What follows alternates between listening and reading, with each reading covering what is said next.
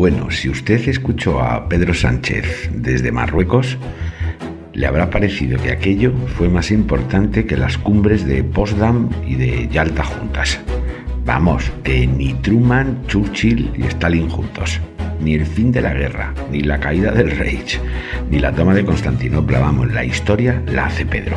Pedro es la historia como en aquella cumbre de 15 segundos con Joe Biden, ahí en un pasillo de la OTAN en, Bruselas, en la que hablaron de todo, ¿eh? Bueno, y les dio tiempo a arreglar hasta el cambio climático, la guerra de Ucrania y la tortilla de patatas de Casa Dani.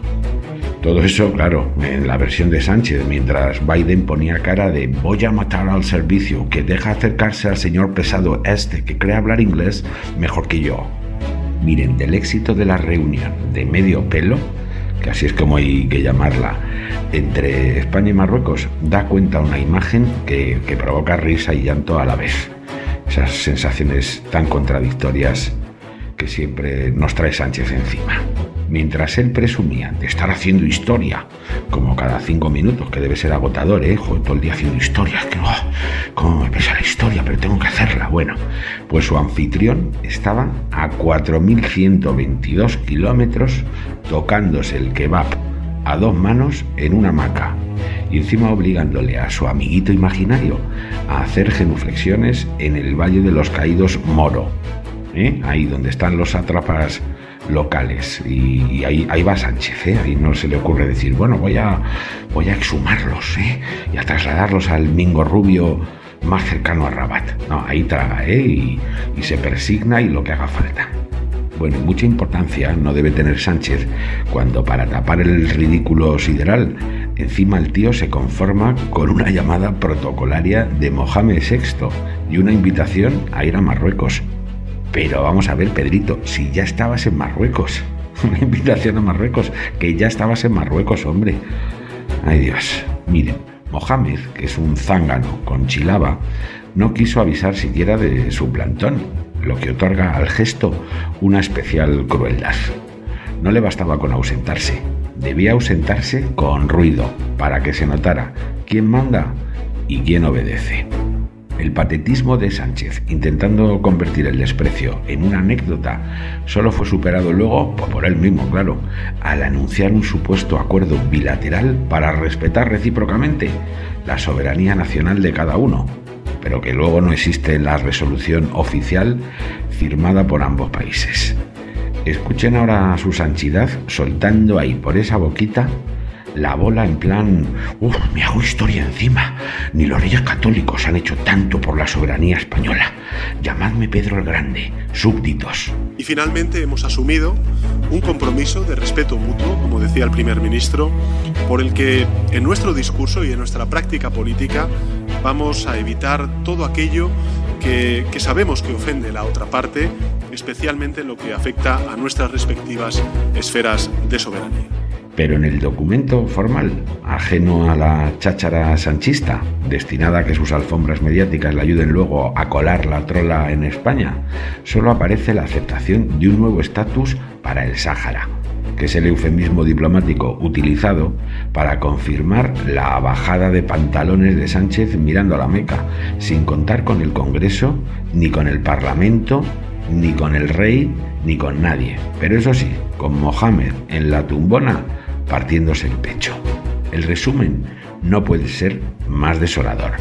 España ha regalado 50 años de posición dominante en su antigua colonia a cambio de un par de naderías que benefician más a Marruecos e incluyen al menos un par de acuerdos que Sánchez no es capaz ni de aplicar en su propio país. Porque vamos a ver, tiene bemoles que el tío se atreva a irse a Rabat como promotor de las mismas empresas a las que aquí criminaliza y desfalca esto de los señores del puro, los cenáculos de Madrid, los conspiradores del poder. Ah. Y no tiene nombre que el mismo tipo que ayuda al separatismo catalán a expulsar el español de la escuela pública se presente luego como embajador de nuestra lengua en África.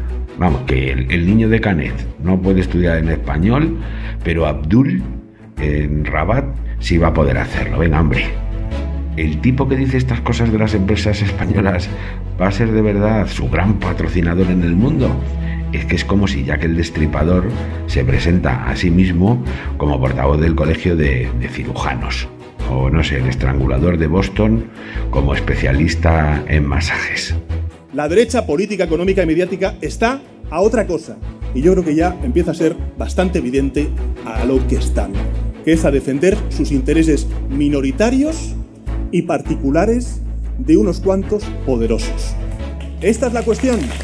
Esta es la cuestión. Miren, el único punto relevante de ese encuentro era enviarle el mensaje al moro de que ni la inmigración ni el yihadismo iban a seguir siendo un arma de presión y que con el respaldo firme de esa misma Europa a la que Sánchez dice liderar y de esa OTAN a la que pagó unas vacaciones en Madrid este verano, las fronteras españoles eran intocables y en adelante tendría que lavarse la boquita el tal Mohamed para hablar de Ceuta, Melilla y de Canarias. Vamos, que tenía que haber sido Rabocop en Rabat, el policía infiltrado en misión especial, y fue Boabdil en Granada. Pero nada de eso ocurrió.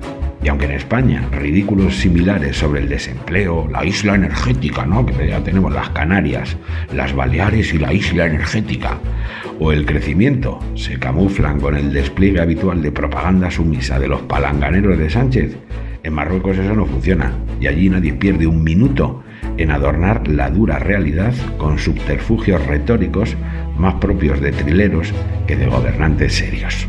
Miren, lo que Mohamed hizo suena un poco al vacile de José Mota dando un discurso del supuesto rey emérito exiliado en Abu Dhabi. Cosa así.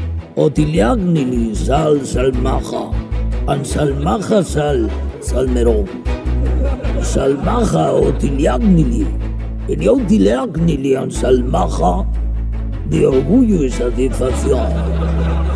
Sánchez se fue a Marruecos a regalar el Sáhara al dichoso Mohamed a lanzarle el mensaje de que tampoco se dejará la piel en la defensa de Ceuta y Melilla y a dejarse humillar por un tipo que prefirió quedarse en la playa.